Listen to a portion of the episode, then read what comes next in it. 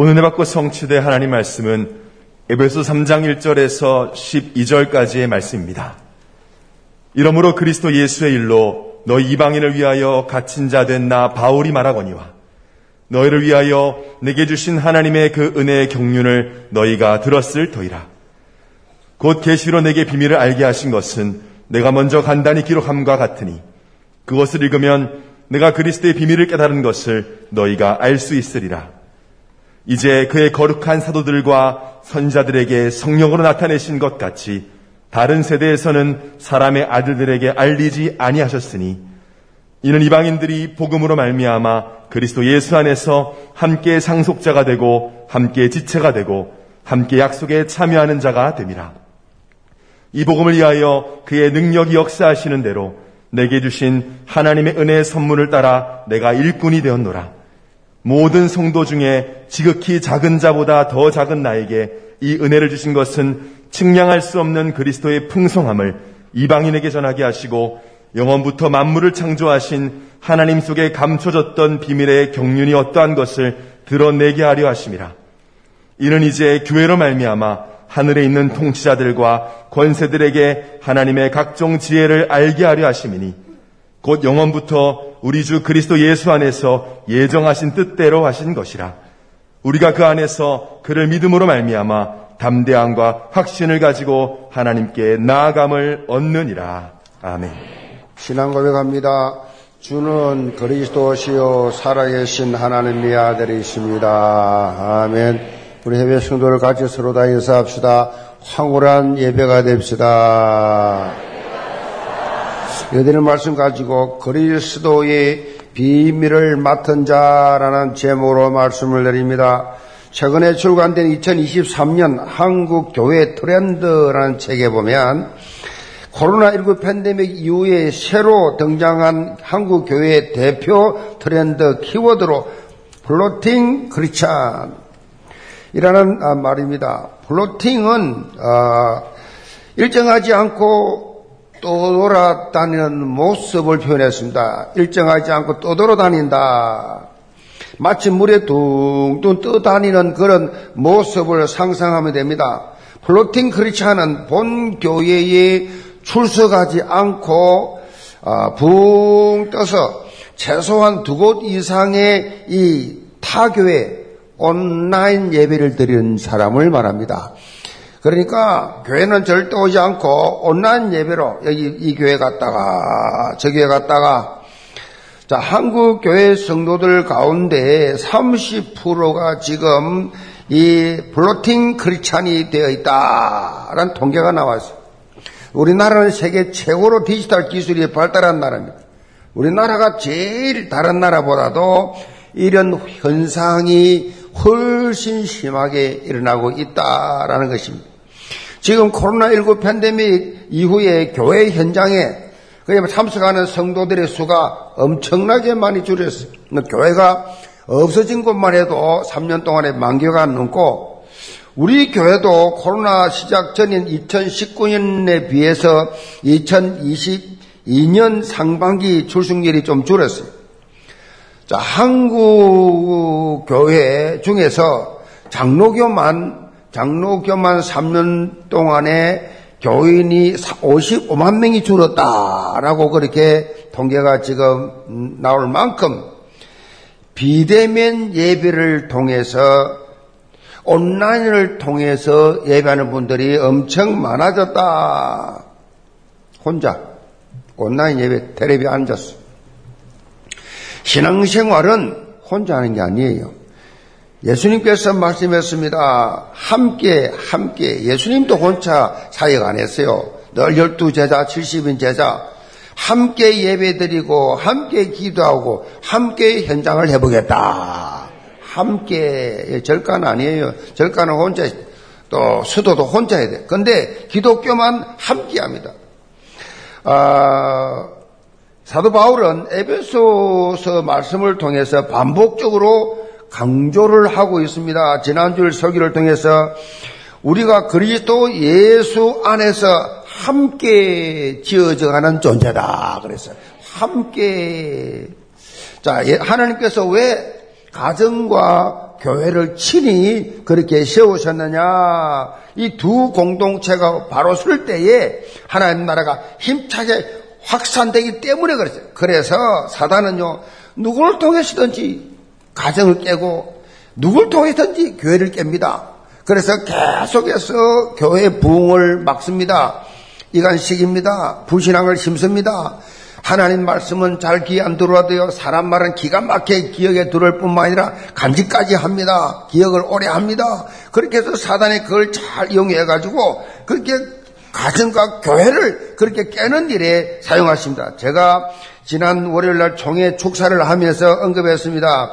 종교 사상과 케르케고르가 복음의 본질을 잃어버린 현대 교회를 향해서 이렇게 경고했다. 예수 그리스도는 물을 포도주를 바꾸었다. 그런데 현대 교회는 포도주를 물로 바꾸었다. 그렇게 말했어요. 이 말을 받아가지고 한 신학자는 현대 교회는 한 걸음 더 나아갔다. 포도주 담았던 항아리마저 깨버렸다. 그리고 깨진 그 조각들을 가지고 서로 막 찌르고 있다. 피 흘리도록. 우리 교회 잘하는 분들은 잘 모르겠지만은 저는 한국교회 교회 대표하는 한기총, 한장총, 뭐, 이 엄청나게 이 많아요. 교파도 많고 단체도 많은데 절대 하나 안 됩니다. 서로 욕하고 서로 비방하고 서로 찌르고 서로 그야말로 포도주 항아리 깨진 가지고 서로 조각까지 찌르듯이 그렇게 지금 하고 있어요 실제로. 여러분 잘 몰라요. 이게 뭐예요? 늘 우리가 말하잖아요. 창세기 3장 나 중심, 내 자리, 내 유익, 내 계산, 나, 나, 나, 나.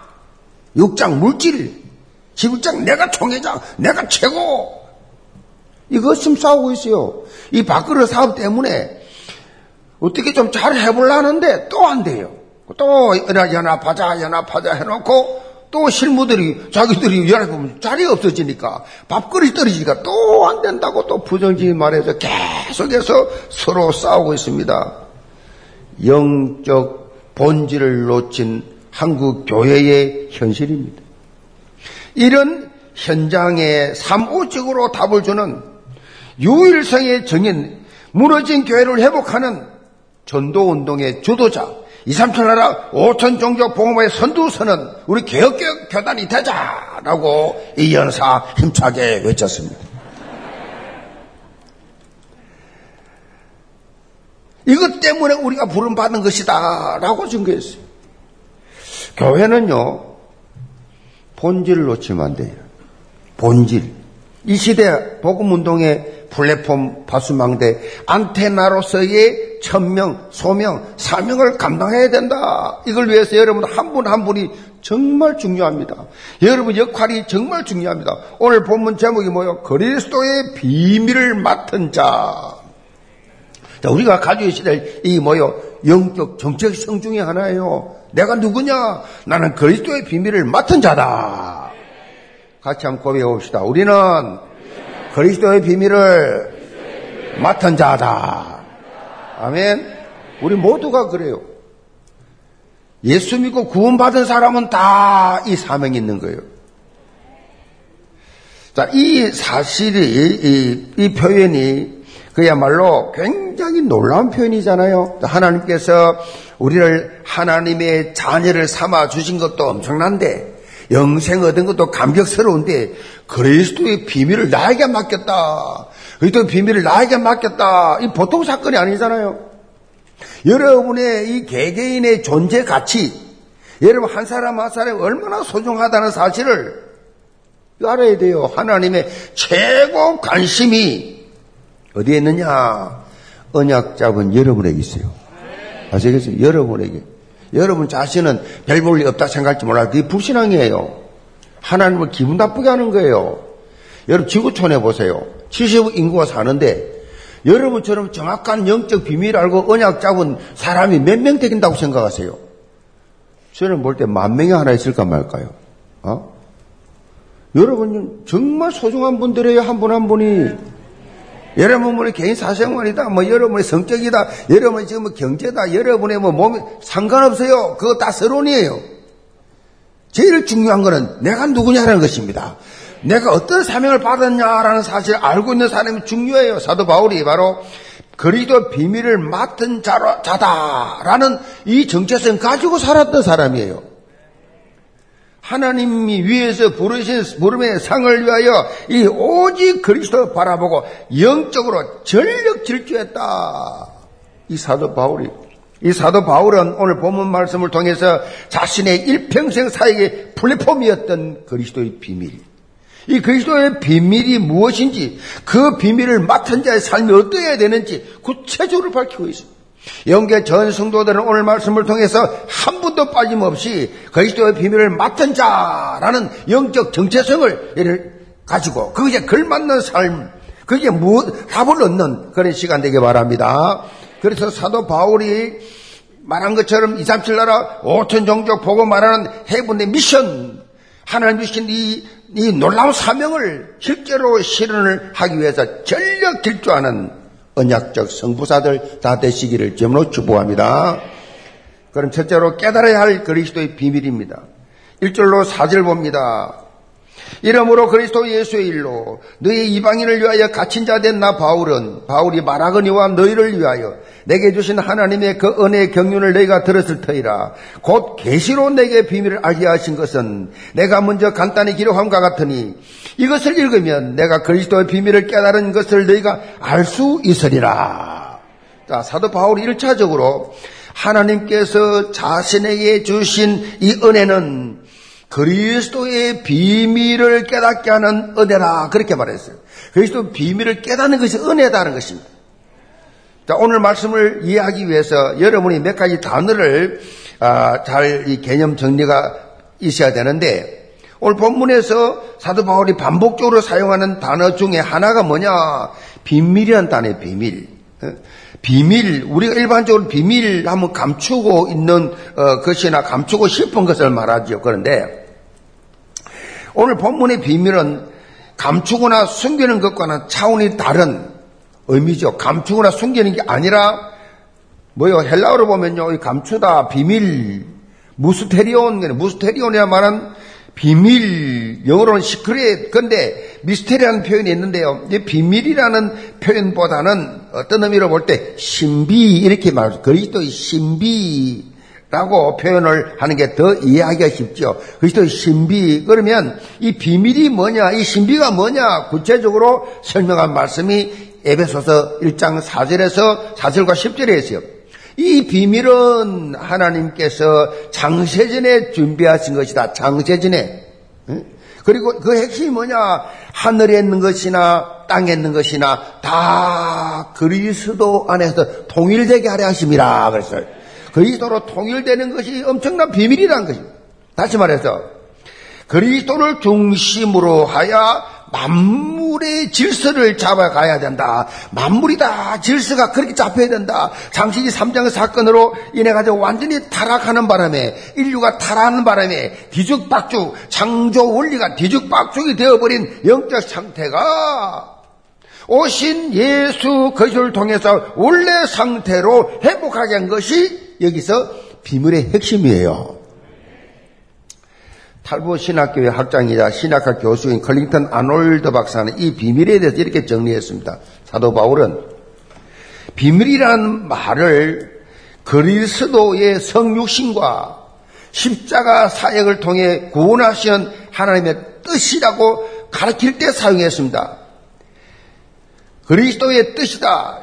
그리스도의 성육신과 십자가 사역을 통해서 그리스도의 성육신, 하나님이 육신 되어 오신 것과 십자가 주심으로 인해서 이걸 통해서 하나님의 구원 사역이 이루어진 것이다.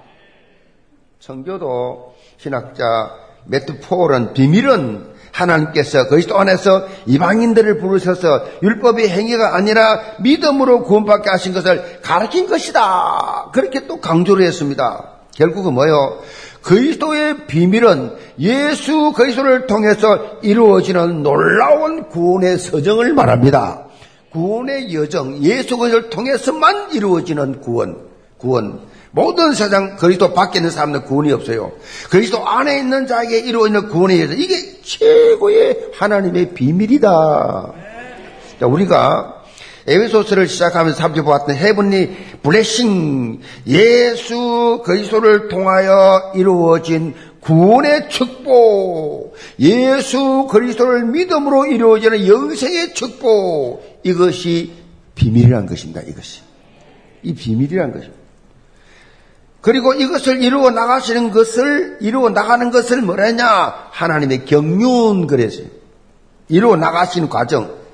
경륜이란 말은 사전적으로 어떤 포부를 가지고 일을 조직하고 계획하는 것, 그 경륜인데, 하나님의 경륜이라고 하면 하나님께서 구원 계획을 가지고 이 세상을 어떻게 움직여 나가시는가, 구원 계획 가지고 어떻게 세상을 움직여 나가시는가를 말하는 경륜. 하나님의 경륜. 바울은 이런 하나님의 경륜을 따라서 뭐라 그랬어요? 계시로 그래서 계시로 하나님께서 이 비밀을 자신에게 알게 하셨다. 계시로. 이 계시는 열어 준다는 뜻이죠. 마치 닫혀 있던 커튼을 열어서 안에 안에 있는 것을 보게 한다라는 개념이 계시. 이전에 감춰있던 것이 드러나는 것. 로마서 16장 25절로 26절에도 사도 바울이 이렇게 고백합니다. 나의 복음과 예수 그리스도를 전파함은 영세전부터 감추었다가 이제는 나타나신 바 되었으며 영원하신 하나님의 명을 따라 선지자들의 글로 말미암아 모든 민족이 믿어 순종하게 하시려고 알게 하신 바 그의 신비의 계시를 따라 된 것이니 신비의 계시를 따라 자, 이렇게 그리스도의 비밀은요, 신비의 계시를 따라 된 것이기 때문에 인간의 이성이나 인간의 철학이나 인간의 과학적인 방법으로는 절대 하나님의 계시를 깨달을 수 없다.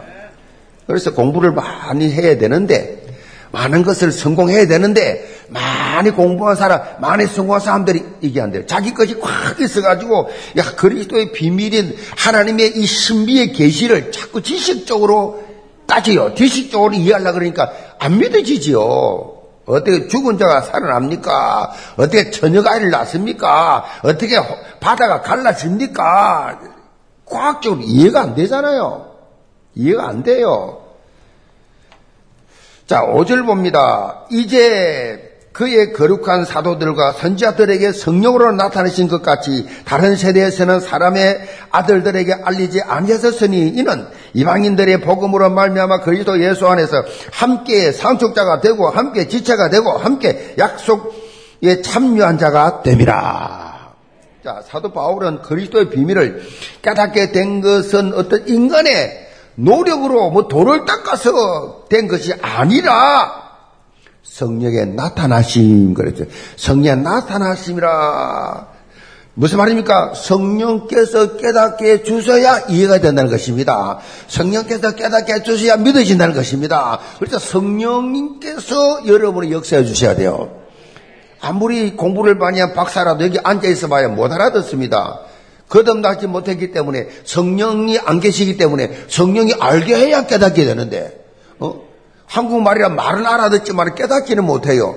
절대로 가슴 속에 결론 내리는 그런 그냥 뭐 데미지를 주는 메시지는 안 돼요. 뭐 그렇겠지.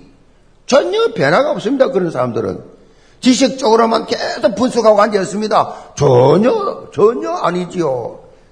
성령이 깨닫게 줘야 된다. 그래서 여러분이 교회나 예배 드릴 때 먼저 기도할 것이 뭐냐. 하나님 오늘 또 영적인 예배에 하여 주옵소서. 강단에 선포되는 메시지가 내가 영적으로 이해될 수 있도록 성령이여 나의 마음을 간섭하여 주옵소서. 성령이 깨닫게 해주셔야 돼요. 성경 백독 해보면 뭐합니까? 여러분 성주 스님 성경 정독 다섯 번 했다고 자기가 말했어요. 성경을 열을 한 번도 안 읽어봤잖아요. 근데 정독을 다섯 번 해도 못 깨달았어요. 진리를 못 찾았다. 내가 진리를 찾는 나는 불교 떠날 것이다. 그런데 진리 못 찾, 진리가 뭐요? 그리스도 아닙니까? 이 비밀을 모릅니다. 여러분은 얼마 성경도 제대로 읽지도 않았는데 깨달았잖아요. 왜 그래요? 성령이 오셨어요. 예수를 영접함으로 성령이 오셔 깨닫게 하셨어. 그렇기 때문에 사도 바울은 하나님의 은혜라는 표현을 구구절절히 반복하며 사용하고 있습니다. 하나님 은혜. 특별히 구약시대는요, 구약시대는 이방인들에게는 이런 그리도 비밀이 완전히 전혀 나타나지 않았어요. 그래서 우리나라 역사를 5천년 보는데 5천년 중에서 기독교도는 200년밖에 안 돼요. 그럼 그 전에 어떻게 됐나? 갈 곳을 갔어요. 그래서 성교 전도가 필요합니다. 전도, 성교의 미련한 방법으로 아니고는 그건 얻을 수가 없어요. 없거든. 그 우리는 기가 막히게 태어난 거예요. 5천 역사에. 딱 구원 얻을 시간표에 태어난 거예요. 거기다, 거기다가 이 연계 나왔다면 기적 중에 기적이다, 이거는. 아멘. 이방인들은 전혀 나타나지 않았습니다. 구원 밖에 있어서 구원 밖, 그리스도 밖에. 그래서 다른 세대에서는 사람들의 아들들에게 알리지 않았어요. 부신자들이 알리지 않았다고 사람들의 아들들 무슨 말입니까? 하나님의 아들이고 사람 아들이 있다고 하나님 아들들을 알게 하고 사람 아들을 알지 못하겠다. 사도 바울이 그 말 하잖아요. 그런데 하나님의 경륜에 따라 이 말이 중요합니다. 하나님의 경륜에 따라 이제는 이방인들도 그리스도 예수 안에서 함께 상속자가 되고 천국을 소유하는 상속자가 되고 함께 지체가 되고 함께 약속에 참여한 자가 됐다. 참 놀랍죠. 이 비밀입니다. 엄청난 비밀이에요. 예수 그리스도의 성육신과 십자가 대속과 부활을 통해서 이방인 구원이 본격화됐다는 것입니다. 이방. 우리 이방인이잖아요. 이스라엘 백성들 위한 아브라함의 후손에는 다 이방인이에요. 우리는 구원 밖에 있던 사람인데 이 놀라운 역사가 예수 거의 통하여 이방인들도 다 구원하게 되는 일이 본격화됐다. 그러니 사도 바울은 이것이 얼마나 이방인 에베소 교회에 포함한 이방인들 너희들이 큰 은혜냐라는 질문이에요 지금. 그리스도의 비밀을 깨달은 자의 삶에는요 항상 그래서 은혜 의식과 감사 의식이 넘쳐야 돼요. 불평 불만하지 말고 부정적인 말 비판하지 말고 입에서 은혜 의식 감사 의식 속에서 나와야 돼요. 은혜와 감사만 나와야 돼요. 응? 그게 정상이에요. 그리스도의 비밀을 깨달은 사도 바울은 자신이 기록한 서신서에 반복적으로 은혜와 감사를 고백합니다. 내가 나 된 것은 하나님의 은혜로 된 것이니 내게 주신 그의 은혜가 헛되지 아니하여 내가 모든 사도보다 더 많이 수고하였으나 내가 한 것이 아니요 오직 나와 함께 하신 하나님의 은혜로라. 고린도서 15장 10절에 놀라운 고백이지요. 그러므로 너희가 그리스도 예수를 주로 받았으니 그 안에서 행하되 그 안에 뿌리를 박으며 시험을 받아 교훈을 받은 대로 믿음에 굳게 서서 감사함이 넘치게 하라. 골로새 2장 7절 감사가 넘치게 하라. 모든 것이 하나님의 은혜이기 때문에 감사가 넘치는 삶을 살아라. 신앙생활 하면서요, 정말 구원받은 이 은혜가 얼마나 큰지, 내가 구원받은 것이 얼마나 큰지, 이거 늘 놓치면 안 돼요. 영생 얻은 것이 얼마나 감격스러운지 영원한 생명. 아멘. 저는 늘 어려울 때마다 요한일서 5장 11절 13절로 돌아갑니다. 영생이 있기 때문에 아들인 자는 영생이 있고 하나님 아들 없는 자 생명이 없는디라. 내가 이것을 내게 선 것은 너희로 너희 알금 영생이 있음을 알게 하라 하십니다. 내게 영생이 있는데 이까지 거 뭐, 이까지 거, 이까지 거 뭐, 까지 거 뭐. 넘어설 수 있잖아. 영원한 생명이 있는데. 여러분, 이 감격이 늘 있기를 바랍니다. 특별히 강단을 통해서 선포된 말씀을 깨닫는 것이 얼마나 은혜입니까? 강단을 통해 예배 중에서 여러분이 말씀을 들을 때 하나님 말씀을 풀어줄 때 그 말씀이 내게 레마로 다 심령에 꽂히면 얼마나 은혜입니까? 은혜 모르는 사람 많아요. 그냥 왔다 가요. 그냥 왔다가 그냥 간다고요. 포럼 해보세요. 다 드러나지요. 이번 주 강단 메시지 포럼 합시다. 하나도 모를 뻥인데 하나도 기억 안 나는데 다 잊어버렸잖아요. 그러니까 뭐요. 그런 식으로 수십 년을 살아요. 그게 매 인본주의, 매 입에서 나온 말, 뒷수준에서 나온 그 말밖에 창조정리가 하나님의 은혜, 하나님의 경륜, 하나님의 신비, 영적인 말 하나도 안 해요. 특징이 그렇습니다. 은혜 못 받는 사람은요, 대화를 해보면요, 영적인 말을 할 줄 몰라요. 육신적인 말은 잘해요. 어? 뭔가 미사오고를 다 쓰면서 서는데 영적인 말로 들어가면 졸아요. 졸든지, 막, 돌, 눈 돌리든 나가든지, 뭐, 그냥 도대체 못 알아듣는 말만 하니까. 그걸 거듭나지 못한 사람이 증거예요. 그래서요, 이 청년회, 우리 대학부, 우리 고등부, 우리 중등부, 이 참여하잖아요. 여러분들이요, 제일 중요한 것이 뭐냐? 여러분 신앙생활 중에 포럼이에요, 포럼. 포럼을 해봐야 여러분 상태도 나오고 상태도 바라보면서 또, 또 깨닫게도 거울이 되어서 아시겠어요? 그 되는 거지. 포럼, 그래서 함께 같이 하는 공동체를 이루는 겁니다. 그렇기 때문에 혼자 있으면 이 포럼할 사람이 없잖아요. 포럼이 돼야 돼. 그러니까 영적 포럼. 제가 말씀드렸잖아요. 옛날에 우리 친한 친구들하고 가서 저 설악산에 연락도 안 하고 막 그냥 갑자기 내가 막 어디 집회 갔다가 막 다 태워가지고 그냥 막 설악산 그뉴 설악 호텔에 가가지고 그냥 일주일 동안 막 그동안 받은 은혜를 나누자 몇 년 만에 만났으니까 막 나누는데 4일 동안 하는데요. 밥 두 끼 먹었어요. 밥 두 끼 먹었어요. 얼마나 서로 간증한다고 시간은 하다 보면 또 밤새고 밤새고 이런 식으로 나누, 나누고 내려옵니다. 끝나고 내려오는데 딱 둘이가 그래요. 한 마디도 한 적이 없대. 4일 동안 우리는 밤을 새워가면서 하루 두 끼 먹어가면서 포럼을 했는데 두 사람은 한마디도 못했어. 난 몰랐어요. 한마디 못한 줄 몰랐어. 그 둘이는 못된 신앙들이에요. 아시겠어요? 교회 제일 오래된 사람들이 한마디도 못했대. 내가 충격받아. 한마디도 못했나? 못 끼어드린 거예요. 왜? 영적인 말을 하니까, 받은 은혜를 나누니까 지가 뭐 받은 게 있어야지. 그러니까 못 끼어드는 거예요. 영적인 분위기 속에서. 여러분 중에 잘 보세요. 못 끼어드는 사람 있어요. 물론 초신자들이야 뭐 그거는 뭐 어쩔 수 없는 것이고 오래 다녔는 같은데 영적인 말을 못 알아들어요. 포럼 안 돼요. 그러면 빨리 근신해야 돼요. 영적인 포럼. 여러분 하나님 앞에서 예배 통해서 받는 메시지가 중요한 점 믿으시 바랍니다. 강단을 통해서 주는 말씀 깨닫는 것이 내게 얼마나 큰 은혜인지 같이 따라하세요. 깨닫는 것이 최고의 은혜다. 깨닫는 거예요. 이 성령이 깨닫게 해주셔야 돼. 그것도. 내가 무슨 해야지가 아니요. 성령이여 깨닫게 하여 주옵소서. 이렇게 겸손한 사람, 이렇게 갈급한 사람, 이렇게 기도하는 사람, 어? 마음이 옥토밭이래 주여 깨닫게 하여 주옵소서. 어? 이래야지 마음이 굳어져가지고 말이요. 어? 맨날 비판 판단 말. 전혀 성령사 안 합니다. 성령이 얼마나 세밀하신 분이 머리카락 다 세시는데. 뭘 생각하는지 다 알고 계시는데. 영계 모든 성도들 강단 통해서 주어지는 이 말씀을 매 시간 힘을 얻고 2, 3, 7 치유 서밋에 영적 수준으로 다 성장하시기를 제물로 축복합니다. 둘째로 드러내야 할 그리스도의 비밀입니다. 7절 봅니다. 이 복음을 위하여 그의 능력 역사하시는 대로 내게 주신 하나님의 은혜의 선물을 따라 내가 일꾼이 되었노라. 모든 성도 중에 지극히 작은 자보다 더 작은 나에게 이 은혜를 주신 것은 청량할 수 없는 그리스도의 풍성함을 이방인에게 전하게 하시고 영원부터 만물을 창조하신 하나님 속에 감추었던 비밀의 경륜이 어떠한 것을 드러내게 하려 하십니다.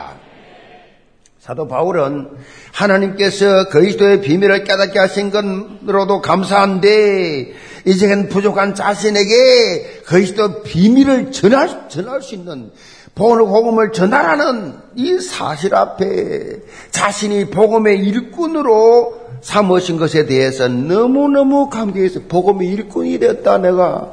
구원받을 정도가 아니라 내가 복음을 전하는 일꾼이 되었다. 유명한 주석학자 매튜 헤일리가 이런 말을 했습니다. 사도 바울은 그의 이름을 따라다니는 많은 타이틀 중에서 복음의 일꾼이라는 칭호를 가장 영광스럽게 생각했을 것이다. 엄청나게 유명한 사람이잖아요 사도 바울이 어? 떤 의미로 예수님 다음으로 유명하잖아요. 그런데 다른 어떤 명칭보다도 복음의 일꾼이었다라는 이거를 제일 듣기 좋았, 좋았다. 저도 그렇게 생각합니다. 바울이 아마 그렇게 이 복음의 대적자였던 자신이 복음을 막 비방하고 세대반 죽이는데 앞장섰던 자신이 일순간에 예, 담배색 도상에서 부활하신 예수님 만나 변화된 이후에 복음의 일꾼으로 이방인의 사도로 세우신 하나님의 은혜와 역사에 얼마나 감격했겠어요. 이 놀라운 사실. 잊을 수가 없죠. 그래서 놀라운 비밀을 드러내는데 막 그는 한시도 소홀하지를 안 했다. 영계 모든 성도들 복음의 일꾼 된 자로서 그리스도의 비밀을 드러내는 삶을 가장 자랑스럽게 가장 가치 있게 생각하시 기 바랍니다. 오늘 본문 8절에 보면 사도 바울이 자신을 모든 성도 중에 지극히 작은 자보다 더 작은 나. 그래서 바울이 선 서신서를 보면요. 하나님 은혜 앞에 서 있는 바울이 자신의 모습을 표현한 내용들이 많이 나옵니다. 고린도 전서 15장 9절에 보면 나는 사도 중에 가장 작은 자라 나는 하나님의 교회를 박해하였으므로 사도라 칭한 받기를 감당하지 못할 자니라. 사람이 은혜를 받으면 받을수록 하나님의 나라를 보면 볼수록 어? 하나님의 신비를 깨달으면 깨달을수록 겸손해집니다. 작아집니다. 그대 앞에 서면 나는 왜 작아지는가? 하나님 앞에 서면 설수록 자신이 죄인 중에 괴수요 모든 사람 앞에서 가장 형편없는 존재라는 사실을 너무나 빛보다 더 강한 그 그리스도 앞에서 자신의 모습을 보게 되는 거란 거죠. 왜 사람이 교만합니까? 왜 사람이 건방집니까? 왜 사람 믿음 자리지 않습니까? 착각하는 겁니다. 제가 최고라고. 자기 나름대로 막 인본주의 서가지고 자기가 엄청난 일을 한 것처럼 착각을 하고 건빵을 떨어요. 그런 사람은요, 성장 없습니다. 바울처럼 작은 자보다 나는 더 작은 자. 사실은 우리가 원래 최고 큰 자잖아요. 응? 아니, 예수님 다음으로 성경 14권이나 썼는데, 세계보마에 유일하게 초석이 됐는데, 그런데 작은 자 중에 가장 작은 자. 그 정도가 아니에요. 디모데전서 1장 15절에 보면, 죄인 중에 내가 괴순이라. 괴수. 죄인 중에도 가장 큰 죄인이다. 이 정도 말을 합니다. 뭐 겸손해라 할 정도가 아니에요. 그거 아시겠죠? 그러면 교회 앞에서 시험 왜 듭니까?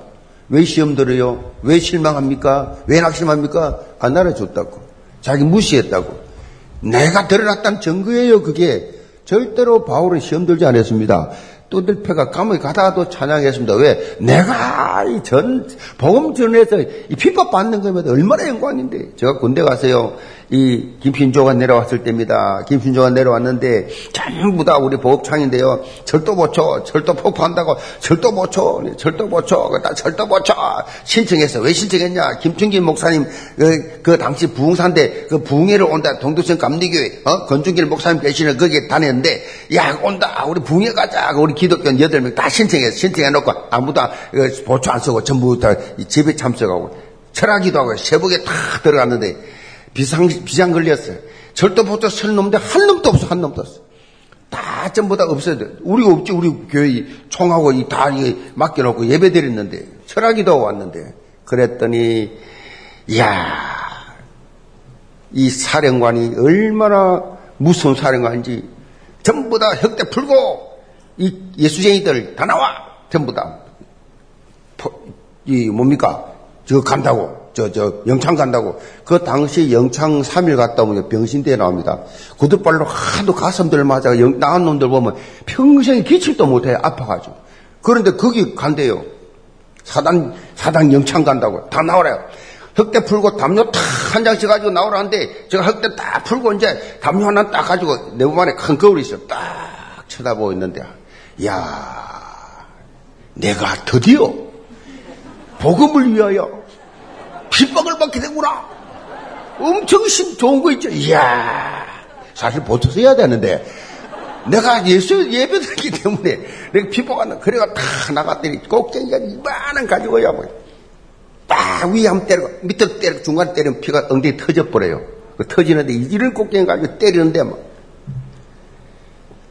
저는 또 전심이 있지, 탁, 깼는데, 옆에 그, 전라도 나주에서 온 친구인데 나는 나주 뭐 전라도라도 뭐 그 몰랐는데 한 대 딱 맞더니 우메 나주가 나는 그 우메 나주가 개그인 줄 알았어 개그인 줄.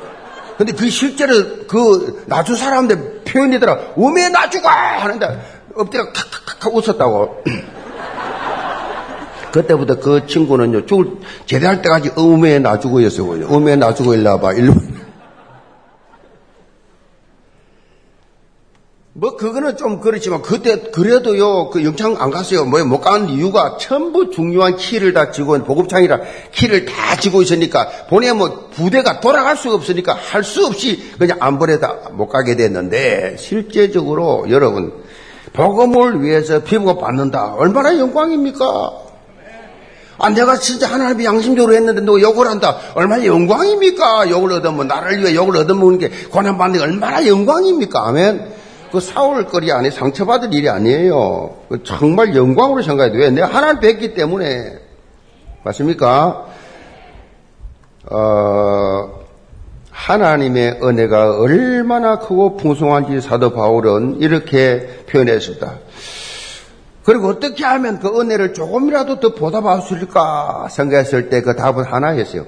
자신이 체험한 그리스도의 비밀을 드러내는 것이다. 내가 체험한 그리스도의 비밀을 말하는 것이다. 청량할 수 없는 그리스도의 풍성함을 이방인에게 전하는 것이다.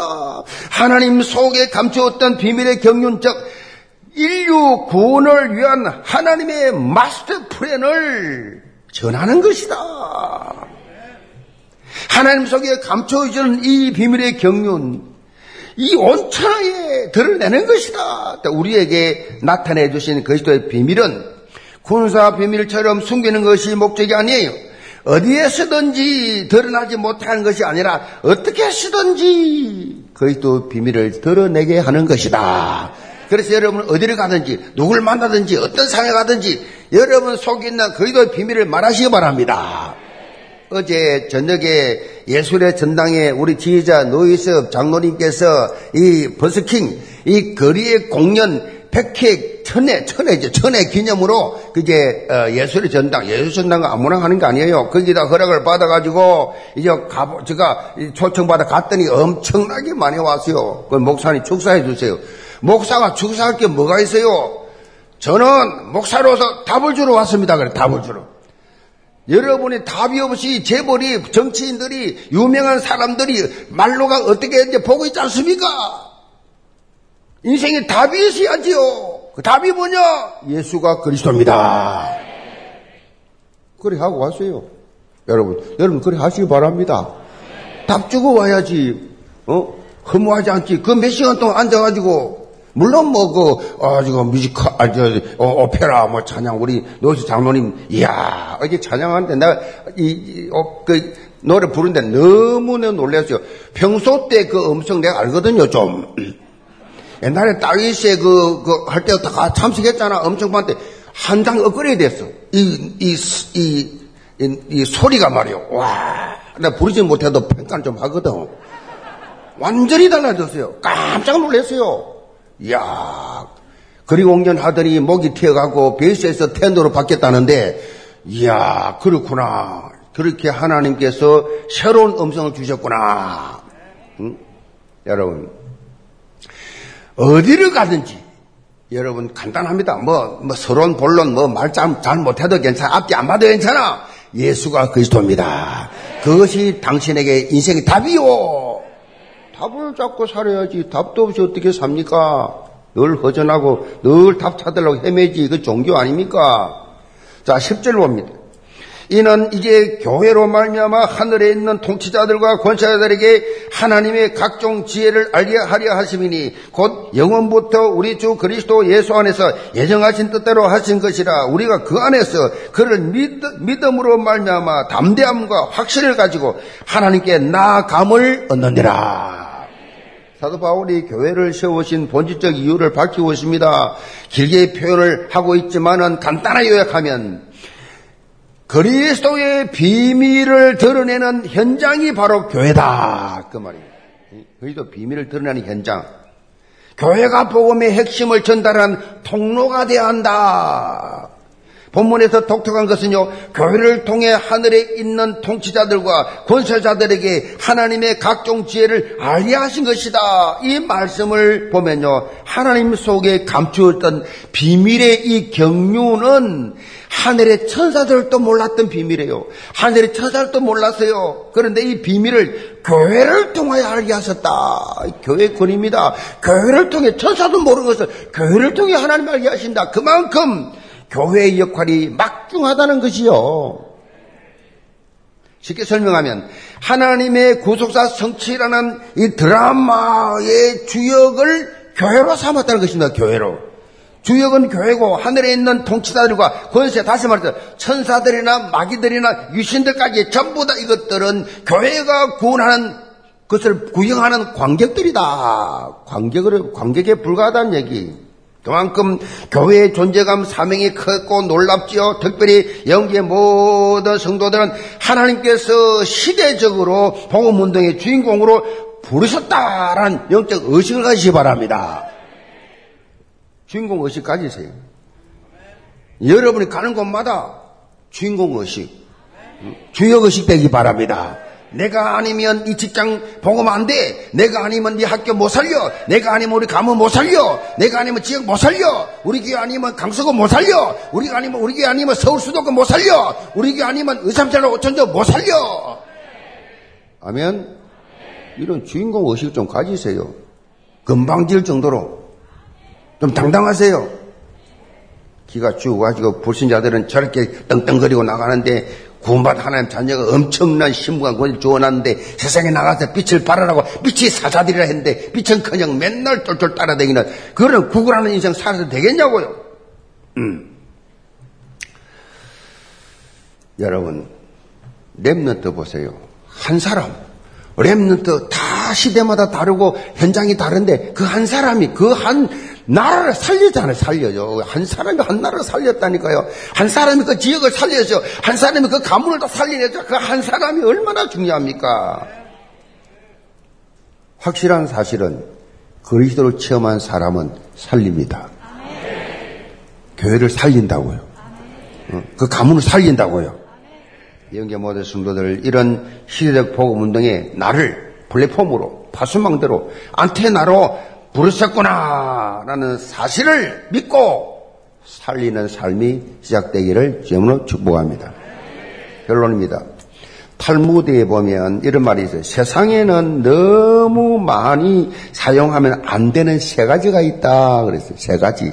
세 가지가 있다. 그것은 빵에 들어간 이스트, 그리고 소금, 그리고 망설임 그랬어요. 빵을 만들 때 이스트를 너무 많이 넣으면 빵의 고유한 맛을 잃게 되고 소화불량에 걸린다. 음식에 소금을 너무 많이 그렇게 넣게 되면 음식 고유의 맛을 잃어버리고 짜게만 느껴진다. 그런데 독특하게 보니까 망설임이란 말을 넣어놨어요. 아니, 이, 이, 이 탈무드에 망설임이 왜 들어있어요? 망설임, 굉장히 중요한 말이에요. 망설임이 과하면 시작도 안 돼요. 여러분, 영적으로 마찬가지잖아요. 아브라함이 갈대아 우르를 떠나라 라고 하나님 명령하시는데 망설이고 있었다면 믿음이 조상됐겠어요? 에스더에게 왕 앞에 나가라 모르드게가 말하는데 겁이 나가지고 망설였다 하면 유다 백성 다 죽어요. 그리스도의 비밀을 맡은 여러분은 자 오늘부터 망설이면 안 됩니다. 내가 이 말하면 무슨 말할 것이고 이렇게 하면 저렇게 할게 그렇게 여러 가지 염려 걱정이 쌓이면요 사단이 그 주는 가라지에 뿌려뿌리기 때문에 아무 말도 못해요. 아이고 나보다 더 많이 배우고 나보다 더 성공하고 내보다 더 잘났는데 내가 말해본들 먹어주겠나? 예수님부터 해서 갈리 어부들 별 볼 일 하나도 없었습니다. 아이고 저 무식한 저 가난한 저 갈릴리 산방이냐 저거 그들이 세계보험 하셨다니까요. 왜 그들이 했습니까? 그들 속에는 성령이 역사하신 거예요. 여러분 속에는 성령이 역사하기 때문에 망설이지 마시고 바랍니다. 따라서 적시로, 적시로. 바울이 그랬습니다. 적시로. 왜냐? 아, 바울이 아나니아의 팀사역 봤잖아요. 담에 도상에 눈이 멀어가지고 앞이 안 보이는데 부투게가 가가지고 3일 동안, 3일 동안 이 아나니아 70인 영혼이 이 바울에게 예수가 그리스도라는 사실을 확 설명하고 그 눈 딱 뜨자마자 바로 나 적시로 예수가 그리스도라고 천하의 바울이 떠들기 시작하잖아요. 영계모든 성도들 영적 식업성을 가지시 바랍니다. 영적 식업성. 그리스도의 비밀을 맡은 자로서 그리스도의 비밀을 바치 드러내면서 하나님의 마음을 최고로 시원케 하는 그리스도의 절대 제자들 다 되시기를 제물로 축복합니다. 기도합시다. 아버지 하나님 영계 모든 성도들 오늘부터 영안을 열어 주시옵소서. 그리스도의 비밀을 맡은 자로서 깨닫고 이 그리스도의 비밀을 드러내는 하나님의 사람들이 되게 하여 주옵소서. 예수의 선 받들어 기도합나이다. 아멘.